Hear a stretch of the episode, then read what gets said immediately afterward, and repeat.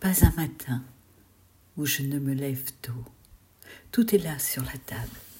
Café noir et brindilles d'écriture qui tentent de s'éclaircir la voix. Un murmure encore.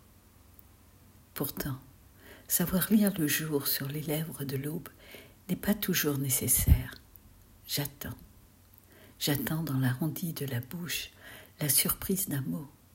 J'aime tellement cet intervalle où la promesse de l'encre devance la lueur de l'aurore.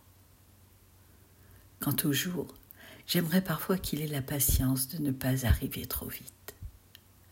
Doux, comme un grattement de feuilles derrière les contrevents, un battement d'ailes dans le jardin à l'heure du merle, un froissé de jupe sous le seringa.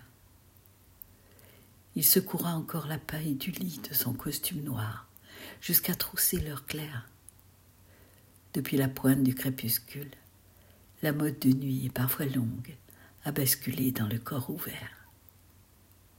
Et la plume, encore si peu lisible, avant d'exulter à gorge déployée jusqu'à la racine du champ. De quoi ébouriffer le bec jaune du merle blanc, de tous les soirs à tous les matins de la langue. De quoi s'égosiller De quoi?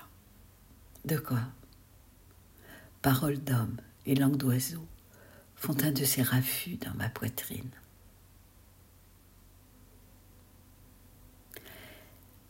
Texte de Jaume Saïs, mai 2020.